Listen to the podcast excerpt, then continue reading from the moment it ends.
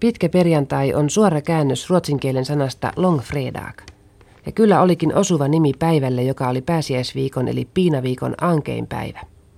Muistelen nyt niitä lapsuuteni pitkä perjantaita, jolloin ei saanut tehdä mitään muuta kuin syödä, lukea, käydä kävelyllä tai leikkiä yksikseen.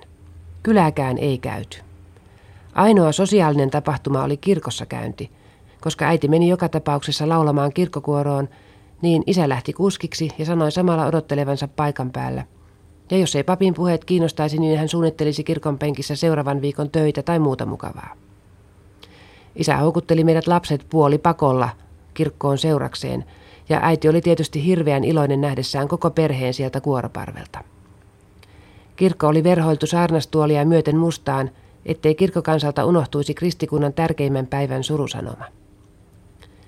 Englannin kielellä pitkä perjantai on Good Friday, eli hyvä perjantai, mikä viittaa tietysti siihen anteeksi saamisen mahdollisuuteen, minkä Jeesus ristillä lunasti meille kaikille.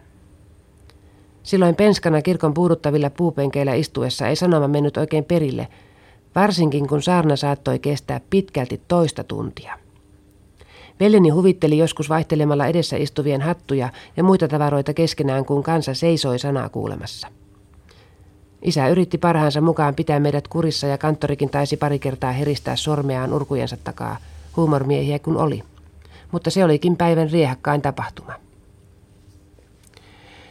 Kun olimme kasvaneet teini-ikäisiksi, niin kirkossa käynti ei kiinnostanut edes vanhempien mieliksi, kun ei siellä kaveritkaan käyneet. No siihen saatiin semmoinen sopimus, että piina viikolla jonain iltana, siis ainakin kerran, piti käydä iltakirkossa. Veljeni pahimman lättähattukauden aikaan äidin huoli hulivilipoikansa maalistumisesta oli turha, sillä kanttori todisti, että koko kundilauma oli istunut lehterillä ihan siivosti yhtenä iltana. Olivat ne tosiaan pitkiä ja tylsiä päiviä. Ei mitään tekemistä ja televisiostakin tuli aina joku raamattuaiheinen elokuva, pääosassa Max von Sydow.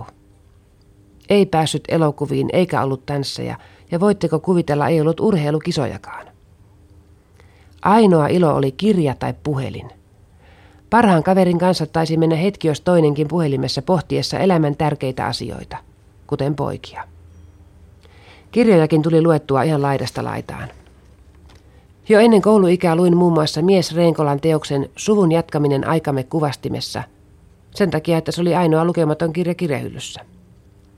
Kirjan sanoma avautui sitten pikkuhiljaa vuosien saatossa herättäen hupaisia muistoja lukuhetkestä. Pyhävaatteet on asia, mikä lienee monelle nykynuorelle aika vieras. Heillä pyhävaatteen virkaa toimittaa usein puhtaat farkut. Oikeat pyhäkuteet pannaan vasta omiin lakkiaisiin tai häihin. Mutta silloin joskus mentiin aina pyhävaatteissa kirkkoon, ja voi mitkä taistelut käytiin muun muassa siitä, saiko veljeni pitää paidan ylimmän napin auki kravatin alla. Sen taistelun taisi lopulta äiti viisaasti hävitä.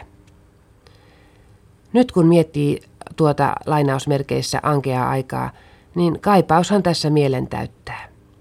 Ihan hyvät evät elämään sai sieltä kotoa, missä toinen vanhemmista osasi siukon siirit ja nikkarin ullat ja toinen virsi kirjan kannesta kanteen varsinkin Sionin virret.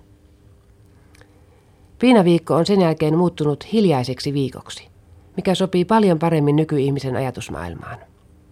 Jos ei halua hiljentyä vapahtajan kärsimysten vuoksi, voi hiljentyä muuten vaan – pohtia tekemisiään ja yleensä elämää.